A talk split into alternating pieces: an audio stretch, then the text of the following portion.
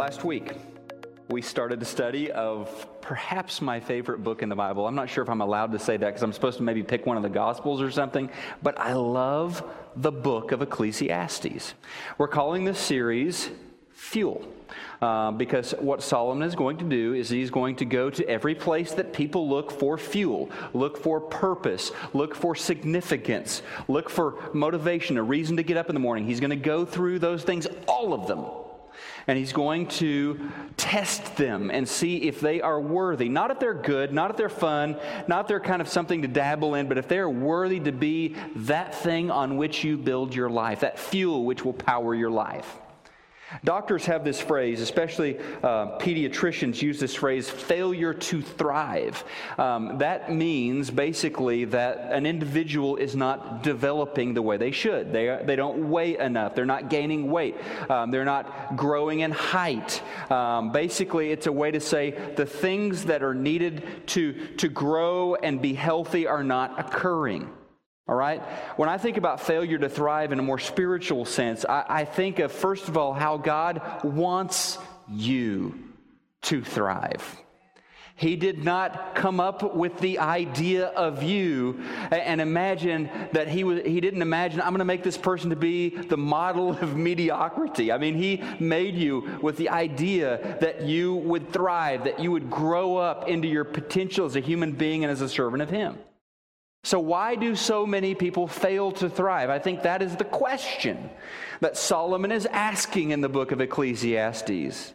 And the answer that he gives us over and over by looking at these different areas that people look to to build their life on is, is that those aren't enough. They aren't strong enough. They aren't long lasting enough. They're not big enough to create a life that genuinely thrives, that is lived in abundance, as Jesus talks about.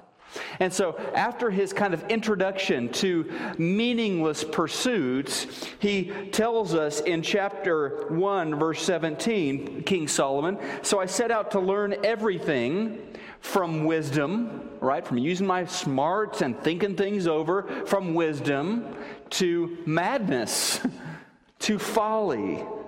In other words, I tried it all, okay?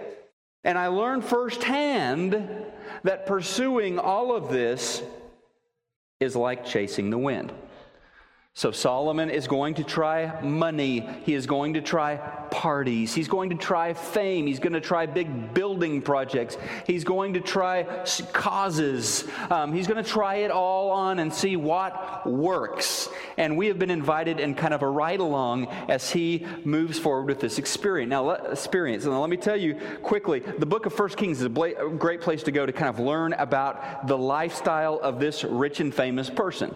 First Kings tells us about the staggering wealth, the power, the fame that he had worldwide at that time. That's important. All of this is important because it tells you that he was uniquely qualified to be the person to test this. My bank account isn't doesn't have enough zeros to try all the stuff that he tried, all right? But he had a lot of zeros in his bank account.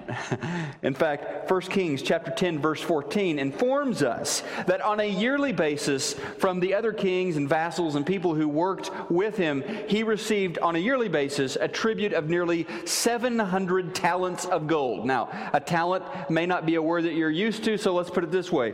He received on a yearly basis, translate that into metric tons, 23 metric tons of gold each year. Okay? So he was a very wealthy man.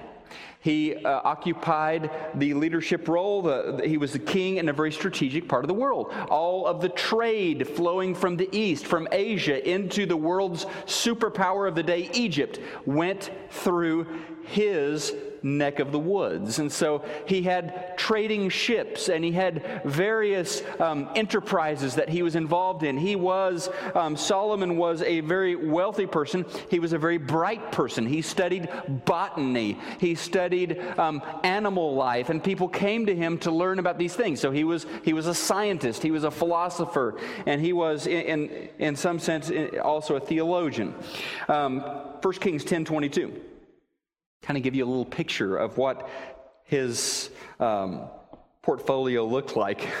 The king had a fleet of trading ships at sea, along with the ships of Hiram, another king up north.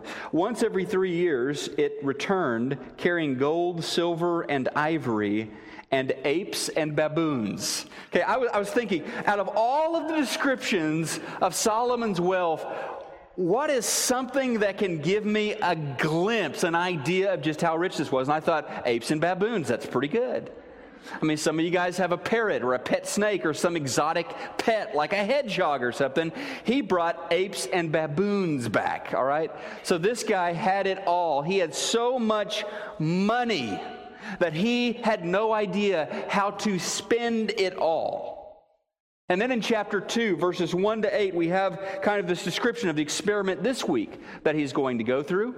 He's going to explore wine, so basically uh, high culture. Um, uh, expensive delicacy type stuff. He's going to explore wines. He is going to explore music. He's going to hire musicians and singers. He is going to plant vineyards. So if the wine that he imports from other parts of the world isn't enough, he's going to grow his own. Um, so he's got vineyards. He's going to he's going to create parks and gardens. He's going to build a temple. He's going to take 13 years building his own house lined with cedar and gold and ivory. He is going to build aqueducts and dams and canals to water all of his parks and gardens and vineyards. He is going to have thousands and thousands of servants taking care of his every need, taking care of his every want. Um, he is going to have lots and lots of women as well, and he's going to talk about all of this in chapter 2. What I want to read for you is verse 8.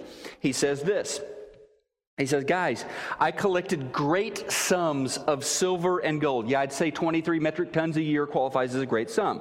The treasure of many kings and provinces. I hired wonderful singers, both men and women, and I had many beautiful concubines. I had everything a man could desire. So he starts out looking at the sophisticated side of life. Let's try wines. And I don't know if he was getting wasted or plastered or if he was just sampling various wines from around the world, but he had the resources to try any wine that was out there. I have a friend who, who is the sommelier, the wine steward at the Ritz Carlton, the Fearings restaurant down there. And I was just asking my friend Paul the other day, so what is the most expensive bottle of wine you have there at the cellar at Fearings? And he said, well, it's probably the, the, this, this bottle that is $3,500 a bottle. And I was thinking, wow, okay.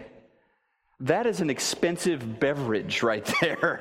A $3,500. There's some deep, deep pockets. Solomon could try that. He could try the best caviar and all of the finer things of life. Um, he could test that and see if that would bring satisfaction to his life. He enjoyed himself with that. He, he did building product, projects. It wasn't just like he sat around drinking all day or, or kind of entertaining himself. He had these massive projects. The temple, you know, built to, to honor God, the, the palace, the homes that he built for his wives, and he had 700 wives. So there was a lot of building, towns and cities and vineyards and orchards. He built things. He built he built temples to foreign gods. You may not have known that. His wives came from all over the world. So to make them feel at home, he'd build them a house and build a temple to their gods from back home so they'd feel at home. So he was building. First Kings chapter 5 tells us he had 30,000 men that were basically his construction crew that built the things that he dreamt up. Um, so he was involved in, in all sorts of imaginative, creative kinds of things architecture and designing gardens and interior design, that kind of stuff. Um, chapter 2 tells us that he threw parties. And it's not like you with your guacamole and your grill, okay? This guy threw parties like a guy who has 23 metric tons of gold a year throws parties. He threw huge parties. I mean, he had the best food, he had the best venues with gardens and, and the grounds and, the, and the, the pools of water, the best everything. You know, when you listen to a song on the radio that you like or on Pandora that you like, you download it. When he heard a song he liked, he bought the band. Chapter 2 says he purchased musicians to entertain him. So he pretty much had it all. Ecclesiastes 2, verse 10 tells us he confesses this. He says, Anything I wanted, I would take. I denied myself no pleasure. This is the project. This is the experiment. If my eyes wanted it, my he- ears wanted it, um, the, my nose wanted it, the smell, I mean, he would buy it. He would take it into his house. Anything. Would he, with all of these different sources of fuel, different sources of meaning that people lean on, would he find something that brought significance to his life? Then he tries sensuality. The guy had 700 wives from all over the world. The guy had 300 concubines. Look, let's, let's, let's tell it like it is here. The guy could sleep with a different woman every day for three years and not sleep with the same woman. Imagine the issue he had with birthdays and anniversaries. I'm like, I mean, with that many ladies, it's, it's roughly five birthdays or anniversaries a day. You know, it's like he's going out with number 225, you know, for brunch, and then 20 minutes later he's got an appointment with number 32. Yeah, I don't know, you know, it was a lot to keep up with. But what it's telling us is he had, you name it, he had it. And these women weren't just your local Hebrew girls. He had the, any kind of exotic, any kind of size, shape, color of woman. He had it. He tried it all. And he discovered, chapter 2, verse 26, this too is meaningless a chasing after the wind.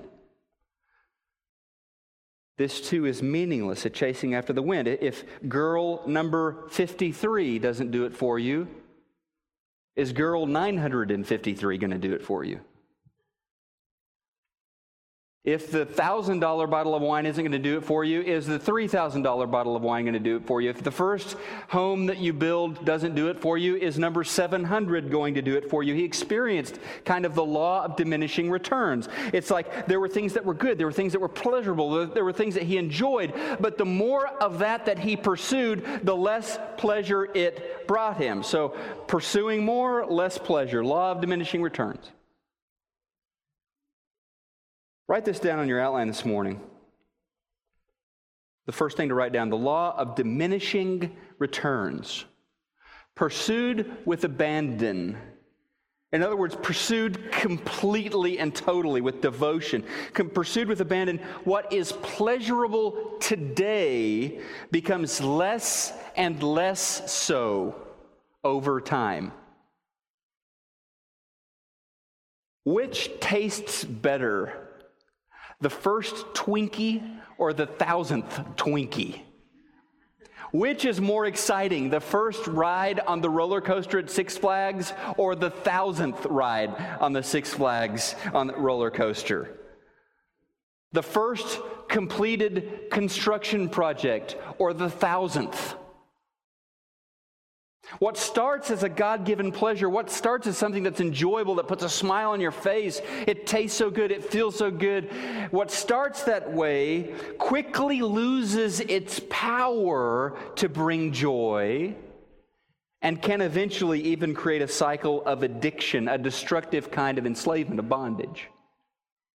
And so he says this in verse 17. So I came to hate life. Really? With all that? I came to hate life because everything done here under the sun is so troubling. Everything is meaningless. It's like chasing the wind.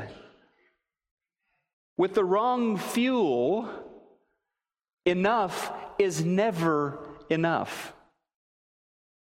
With the wrong fuel, some things can be really good, but they can't be really God. The spice, the thing that spices up your life, the thing that gives you joy today, simply doesn't cut it as a source of ultimate meaning. And so that's what his experiment proves in chapter 2. There are gifts that God gives us to enjoy, but these gifts are not intended to take the place of God. The created things cannot satisfy in the way the Creator Himself satisfies. So, who will I give my heart to? Now, scripture teaches that people experience a failure to thrive when they give their heart to anything other than God, other than their Creator. An all out pursuit of money, an all out pursuit of sex, an all out pursuit of intellectual stimulation, an all out pursuit of relationship with another person, that leads you toward futility. And fearful, we are fearful creatures. Fearful that we won't get what's ours, that we won't get what we deserve, or that somebody else is going to take what we deserve. Fearful of that. We throw ourselves into these meaningless pursuits. But here's the thing once you make the shift and decide, there is only one thing worthy of my devotion, worthy of my worship. There is only one worthy of my heart. Once you make that shift, then you become free. You become a free radical. You're radical because we're not talking about molecules here, all right? But you're radical because you have made a radical choice. There are zillions of things out there that I could give myself to. I will give myself to the one true God. That's radical. And you're free because once you choose God, you are free to enjoy the good things that He has given you without being enslaved by those things. You guys seen the movie Moneyball or read the book Moneyball? It's about the Oakland A's and the, the new kind of strategy of, of building a baseball team that they undertook a few years back. And, and kind of the feature, uh, feature person in the movie is the general manager of the club back in the day named Billy Beane. Um, Billy Beane is, is experimenting with this new way of building a team, uh, and he's played by Brad Pitt in the movie. Also, you have a guy named uh, Peter Brand, who's played by Jonah Hill, who's an economist who's helping him figure out the best kinds of players. There's a scene that I want you to watch that I think shows what it looks like to be a free radical. Um, and this scene is one where they have just lost. They've been eliminated from the playoffs. And so this character, Peter Brand, played by Jonah Hill, is going to show um, Billy Beane something that he thinks will reframe things. Watch this with me. The Visalia Oaks and our 240 pound catcher, Jeremy Brown, who, as you know, scared to run to second base. This was in a game six weeks ago. This guy's going to start him off with a fastball. Jeremy's going to take him to deep center. Here's what's really interesting because Jeremy's going to do what he never does. He's going to go for it. He's going to round first and he's going to go for it. Okay? This is all of Jeremy's nightmares coming to life. Oh, they're laughing at him. And Jeremy's about to find out why. Jeremy's about to realize that the ball went 60 feet over the fence. He hit a home run and didn't even realize it.